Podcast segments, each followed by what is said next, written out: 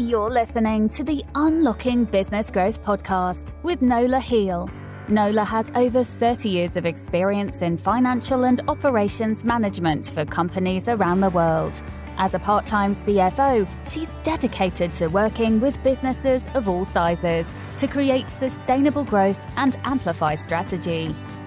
Kavita Genison is an AI advisor, strategist, educator, and founder of Openosis Analytics. She works with teams across the organization to help integrate AI strategically and get meaningful outcomes from every initiative. With over 15 years of experience, Kavita has scaled and delivered multiple successful AI initiatives for large companies such as eBay, 3M, GitHub, and McMaster Car, as well as smaller organizations. She's also helped leaders and practitioners around the world through her blog posts, coaching sessions, and open source tools. Holding degrees from prestigious computer science programs, a master's degree from the University of Southern California, and a PhD from the University of Illinois at Urbana-Champaign, with a specialization in NLP search technologies and machine learning. She's been featured by numerous media outlets, including Forbes, CEO World, CMS Wire, Verizon, SD Times, Technopedia, and TED Magazine. Welcome, and thank you for joining us today. You have extensive industry and academic experience in technology, and specifically artificial intelligence, where you've now also written a book to assist in implementing AI successfully. Can you perhaps take us back with some background beyond your bio? What got you started down this path? Well, it's a pretty long story, but let me shorten it a little bit. Throughout my career, I started in AI in 2005. So it started all with my graduate school. So I've been a lot on the academic side of AI. Then over time, I got to solving industry problems. Nice. And then I also managed teams. And I started working with clients. So I got to see a spectrum of problems in the industry. Absolutely. And from all sides. So from all sides, yeah. Very interesting. Yeah. So for example, there's a very big gap in understanding between what AI is at the leadership level, the non-technical side, versus what it really is at the technical side. Yes. And that gap in understanding can lead to a lot of AI failures because people there's mismatched expectations. Right. Yes. Right. And the book kind of serves like a bridge between these two worlds, the non-technical world and the technical world. And it doesn't assume that you know AI to start with. Mm-hmm. So it starts from the very foundation of what is AI from a non-technical perspective and goes into more deeper concepts like what are the different ways you can apply AI in your businesses? So it gets a lot of ideas going, because if you don't see those ideas, then you'll never know how to use AI. Okay. And you may use it for the wrong problems. Yeah. Yeah. And whether you should build from scratch or whether you should buy these solutions. So that's something also I talk about in my book. And also, like, how do you measure the value that you're getting from AI? Because it's not just about a financial return. It's a lot more than that. So it touches on a range of topics that can be helpful to a business leader, to a data science leader, so to a range of different people. Of different readers. Oh, so that's awesome. So for those who are confused or just have no idea, what is AI in the first place? Yeah, so AI is not the hardware. It's the software. So even if a robot uses AI, it's a software within the robot that's AI. And it's about trying to mimic human-like thinking and decision-making and behaviors in a computer. And it's not one particular thing. It's actually coming together different sub-technologies to solve specific problems. So, for example, there are AI systems that, like chatbots, that talk to humans. So understanding human language is called natural language processing, and that's a big subfield within AI. Then there are other AI systems that can see images and videos. So that's called computer vision. That's also a subfield of AI. Self-driving cars, for example, use computer vision to figure out what are the obstacles in their way. So that's how it's able to drive itself. Awesome. So there are different areas like that, machine learning, deep learning, computer vision. They all come together to solve different problems, really. Okay. So now for many of the listeners, they've probably heard of AI, the artificial intelligence, machine learning, automation, various automation processes. Now, are they all within the greater field of AI, or what is the difference between those? Because there's certainly situations where you hear of people saying they decided to use AI and really they should just have created an automation process on what they were trying to accomplish. Correct. So actually, I would say a lot of software automation problems that come to me from clients don't need AI at all. So they assume that it needs AI, but they often don't. It's just software scripts that repetitively do something. So AI problems have a specific characteristic. It often solves a complex decision-making task. So let's take an example. Let's say you're a physician and you're trying to predict the risk score of a person having lung cancer. Mm-hmm. So you're essentially using your domain expertise, your years of training, and all the things that you know about the patient. So this is a very complex decision-making task. Yes. And that's the type of problems you want to use AI for, not for the simple scripts that can do things easily. And from a business perspective, you also want to look at the volume, the workload. Mm. So if you're doing this just once, you may not need a software automation. You may not need AI at all. But if they're doing this every single day and by using of automation, you're going to gain productivity. You're going to become more productive. Then it starts to make business sense also to use AI in those circumstances. So what are the advantages of using AI? Is it beneficial to the bottom line? Is it assisting the people? Is it a productivity or efficiency thing? What are the different examples that one could think of to look at the advantage of considering AI in the business? Yeah, one of the biggest advantage I would say is in productivity improvement. So a lot of the tasks that we do, like in customer service, a lot of their tasks are manual. Mm. And it's repetitive, and it also requires human level thinking. So let's say you're looking at a support ticket and then you're trying to route it to the correct department for it to get resolved. So that requires that you read the ticket, you understand what's inside, and then route it. So this may take 5 to 10 minutes of time for a single person. However, if you teach an AI system to do it, it can do it in a matter of seconds. So it's huge productivity boost right there. Then the human can maybe solve the harder problems, can become the supervisor of the AI system. So the human's role then changes a bit where you're assisted by this AI system. Yeah, makes sense. So I would think it's taking out a lot of the repetition. In a way, it probably is beneficial to the business because it potentially builds customer goodwill, which you build loyalty through the process and that benefits the bottom line. But that's not the direct benefit you're necessarily looking for in AI. You're not trying to save money.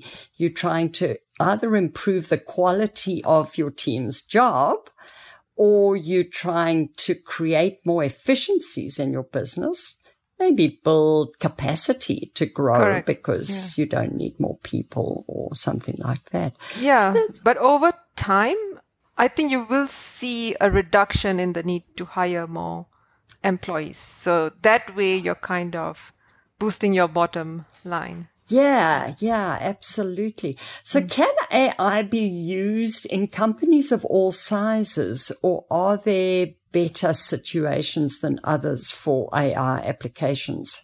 So I would say large, mid-sized to large companies have a lot of uses for AI just because of the company size, the number of manual tasks they'll have to do.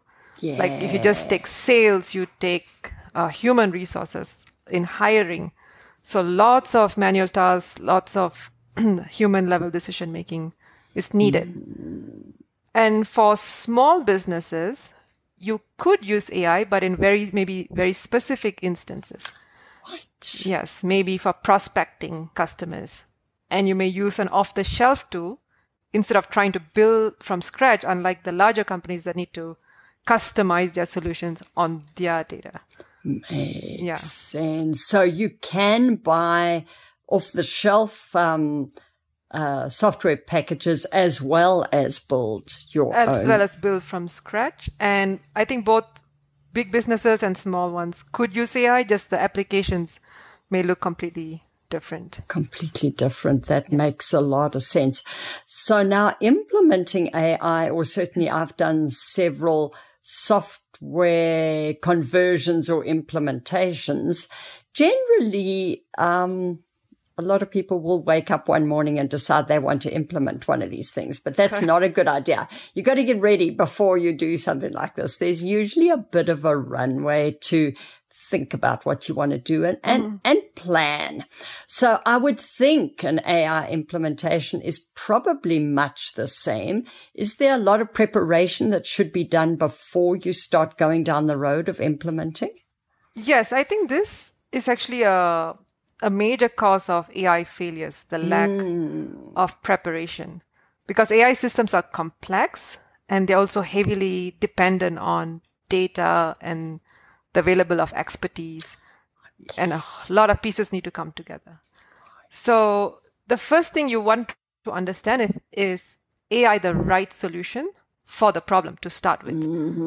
Because the benefit of introducing AI may not outweigh the benefit of doing it manually. So you'll have to do that analysis.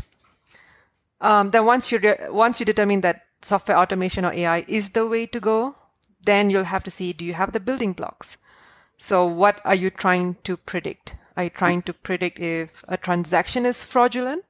So in that case, you'll need a lot of historical data of examples of fraudulent and non-fraudulent transactions, because that's how AI systems learn. They learn based on examples that they see. Yeah. So that's a huge part of preparation. So if you don't have that data, you may want to think about, can you somehow acquire it? Can you spend some time doing it manually to collect that data? So once you have all these pieces in place, that's when you want to start like prototyping. So just build a very small system that maybe solves a specific angle of the problem. See if it's even feasible. Yeah. And these systems have to perform at a reasonable level. So what's the accuracy there? And what happens when we scale this? Does the accuracy like significantly go down, or does it stay the same? Yeah. Makes sense. So now, I mean, the preparation to implement AI probably takes a fair amount of time.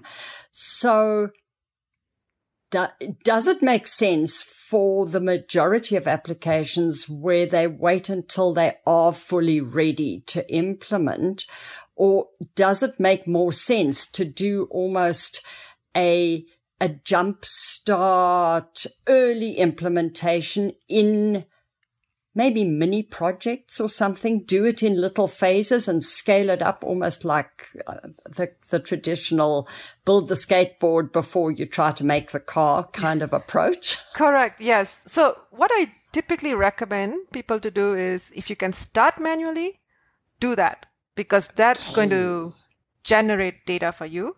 Yes. And at the same time, you will learn a lot from the solving the problem manually. What exactly is the problem you're solving?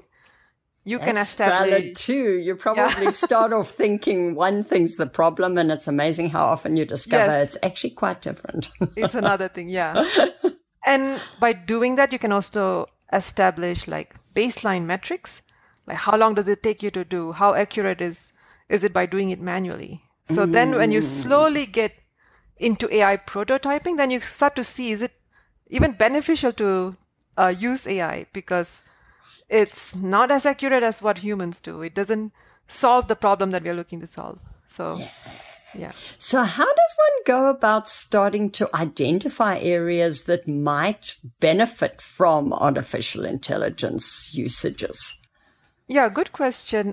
So the few areas that you should be looking into, one is areas where you're doing things manually. So you're doing things manually, and perhaps with the use of some automation, you can significantly speed things up. So for example, if you're trying to classify a login, a website login as fraudulent or non-fraudulent, and you're doing this manually right now, your security team has a bunch of people doing this. So by introducing AI, maybe you can boost your productivity significantly. So look for those manual processes. Makes sense. So, I mean, I would suggest that's possibly a great example if one thinks of all these bots that exist nowadays where they try to bombard a logon system. That's very hard for a human to try and evaluate every one of those attempts. Yeah, it's like in real time. You're going on and on and on to evaluate. So that's great. Yeah, that's one area. Another area is look for legacy software automation. So you may have systems that are already deployed, but their accuracy may not be up to par. So maybe it's performing it at 50% accuracy. Maybe with the use of AI, you could boost it to 80, 90% accuracy. So that's another way to look for opportunities. So in a situation like that, would the application generally replace that legacy system entirely, or would it be almost an add-on or a replacement of certain aspects of the legacy system? It could be both. It could replace it entirely if it's a very specific and targeted task. But if it's like a piece, small piece of a bigger puzzle, then maybe it'll just replace parts of it that's problematic. There you go.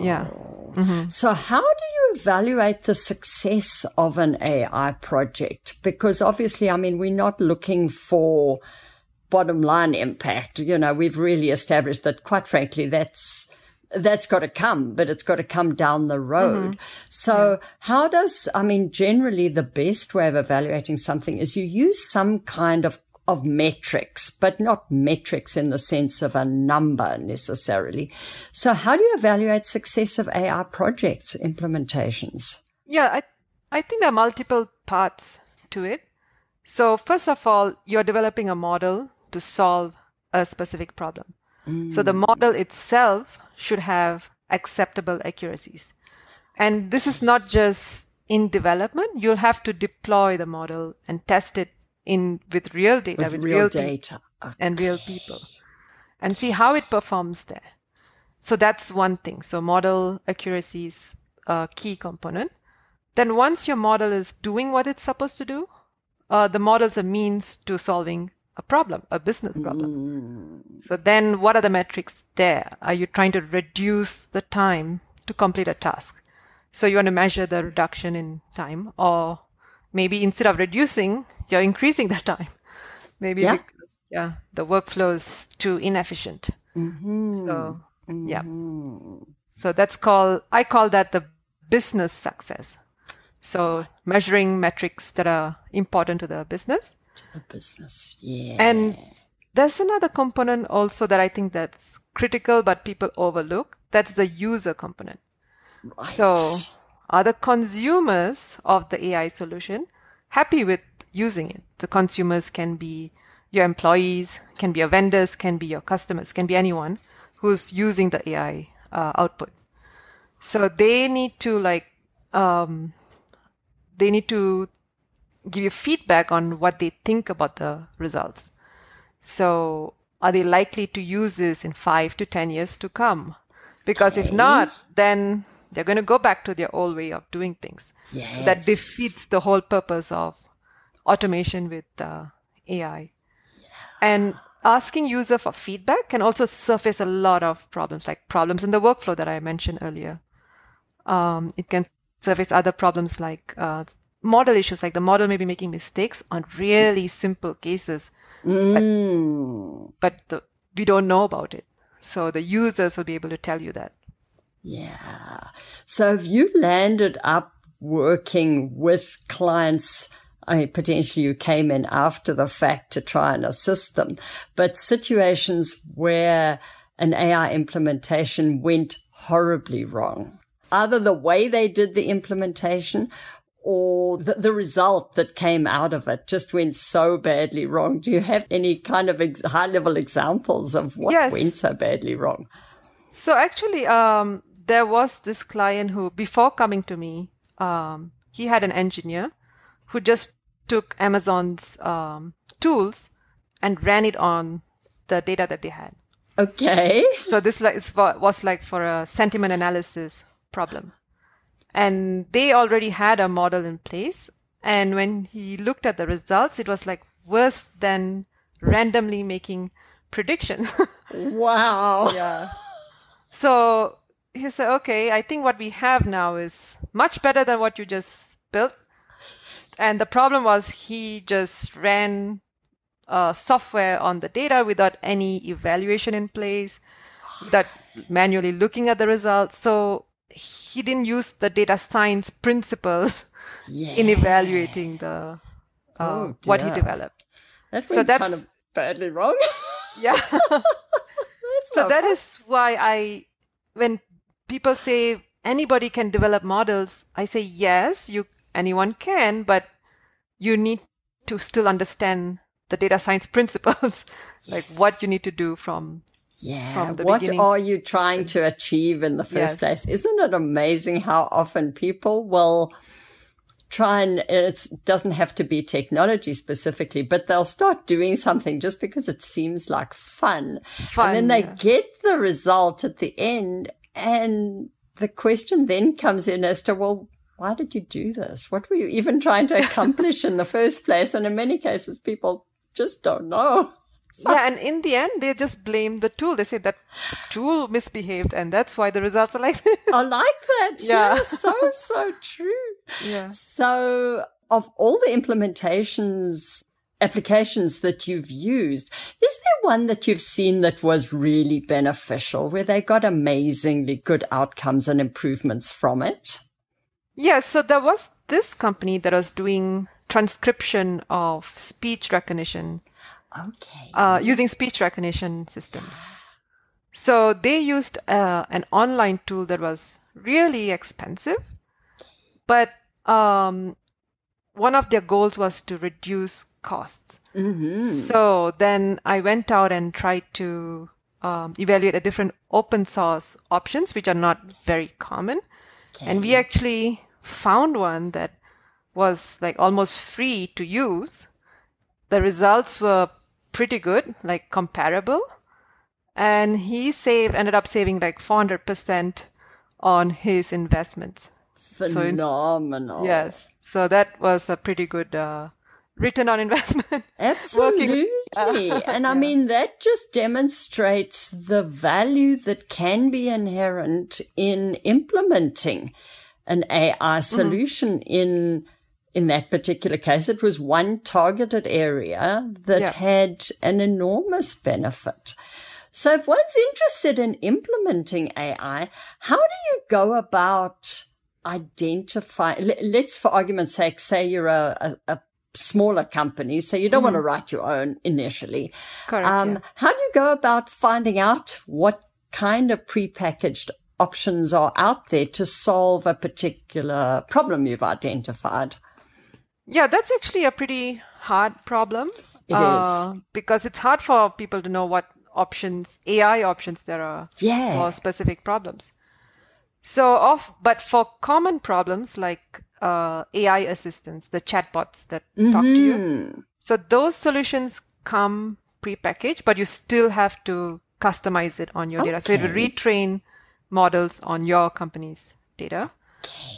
So usually for common things like that, it's quite published that you have these solutions. Mm-hmm. But for like smaller problems, there may be open source solutions, which you may have to customize through code. Right. And that's where you need someone with some AI knowledge or software knowledge to help you out. Yeah, yeah. And I would think someone like potentially your experience would pay off in something like this, because you would be able to advise on whether the initial idea is a great solution to try and look at finding some application, but then also if they were to identify something that is a potential area, then you could advise on more the technical side and the application and customization. Obviously, I would suspect that you can probably assist on that. Also, researching the tools, you'll need to compare them like eye to eye, using the same data, evaluate them. Yeah, that also requires some level of data science expertise. Yeah. Does it usually make sense in these application teams to have both technical and business users, which is the way I usually recommend software is implemented? Yes. Often data science teams operate in silos, which is a big problem. So how I would like to see things is data scientists embedded in the different functional areas, so that you have the business person, you have the software engineer, and you have the data scientist. They all have different perspectives. Yes. The business stakeholder will know how the business objectives, which business objectives is supposed to be impacted. Right. And the software engineer can help with all the surrounding work around the solution development. Then the data science person does the data science work to standard. So you need all these different people to working together to bring solutions from an idea to production. Makes a lot of sense. And I would think those are probably the projects that are the most successful, Correct, quite frankly, because they've looked at it from all the angles and then probably the follow through after the fact, because there's always a little bit of troubleshooting or bug fixes after the fact. And if you have your team involved, they can help you get there and achieve what the original idea was. So through some of these applications and situations that you've worked through, there must have been some significant challenges. Have you found that you had any particular techniques or secrets that you relied on to get beyond the challenges or create a success out of the situation? Yeah, so I think the biggest challenge I've seen and very common is the lack of data. So I've found ways to generate this data as a stepping stone to getting the real data. Awesome. So, like writing simple software scripts that kind of solve the problem. So that can generate some initial data for you to work off of, or crowdsource data collection, or somehow implicitly collect feedback from users, maybe based on their clicks, maybe based on how they're behaving on a software platform. So I think I found a few tricks that people may not be commonly using. Yeah. So, but because data is a big part of the AI development process. Absolutely. And I would think, quite honestly, if I think of situations where I might have wanted to consider implementing some technological efficiency in something, quite often the problem was in the lack of data to be able to either evaluate whether it was a real problem or to be able to use as the educational mechanism to figure out how should it be done? How would a human being have done that? And hence, how do you teach a computer to do that? The data, because I think in a lot of situations, one thinks of doing something like, you know, as my example earlier was, you wake up one morning and think, oh, this could be more efficient if I used a computer to do it. Yeah. But you haven't been gathering your data as you've got to that point. So then the decision really has to be, okay, so do I gather data for a while and then consider this solution, or do I try to find the data at the starting point and decide whether it makes sense to go that road or not? Yeah. So that's valuable if you found ways of trying to generate some data to be able to evaluate. Generate some data, through either implicit collection of feedback from users or just talk to a few users to start with and see what are the common themes. Make a start there. Yeah. So have you noticed that there are any particular themes? Because in many of these projects, you find there are a lot of people that are successful, and yet there are lots of people that continually fail or just seem to fail. Have there been any common themes around the failures? Yeah, I have a lot to say here. So the one of the areas where one of the reasons for failure is jumping directly into development. So you have an idea and you go straight into development. Then some models get built and some don't because of lack of data or whatever reason. And in the end, what happens is that they may find that, hey, we don't really have a consumer for what we just built. Right. Because they started from an idea that was cool, not sure who was going to use it. They just built it and you build it and they will come. Nobody comes in the company. Yeah. Nobody comes in the company. Oops. Yeah. Yes. And a lot of the problems that they do try to solve fails because they don't have the building blocks. They don't have the support needed to build those applications. So that's a common theme I see, like diving directly into implementation. Yeah. So definitely set out to try and avoid that mistake if anybody listening is considering going down the road of exploring AI. So that's phenomenal. And I certainly do recommend people acquire your book to learn so much more around this topic. Are there any thoughts that you perhaps have in closing? You know, anything that we haven't explored perhaps in our conversation? Sure, yeah. So what we have not talked about is like how can companies prepare for AI for the long term? So we've talked about AI, but long-term use of AI, like building it into your company's DNA, takes a lot of preparation. Right. And one big part of it is, in my book, I call it B Kids. So it has budget, cultural elements, infrastructure, data, and skills. So a big part of that is data, like having your data, starting to collect data. Starting to warehouse data if you're a big company, because siloed data can cause a lot of problems to AI systems. Oh, yeah. And it will also block your reporting and your analytics. Yeah. And some people are still working off of paper processes, so you want to start digitizing these things. What? So you have data in electronic form.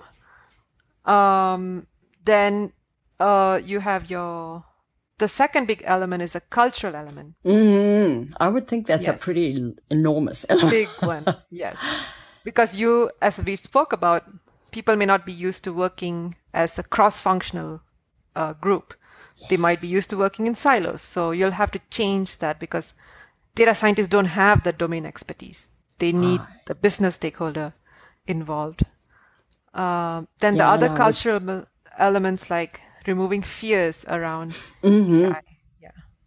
Yeah, I would think that's a big thing, is getting the company or the department or whoever's gonna be using these tools, getting them just conceptually comfortable with the concept of having some kind of piece of technology that is either assisting in the job or building that level of confidence to rely on what it's going to be doing for you, as well as, I mean, there's a tremendous amount of fear among users that the moment you automate something or use a tool, that people are going to lose their jobs.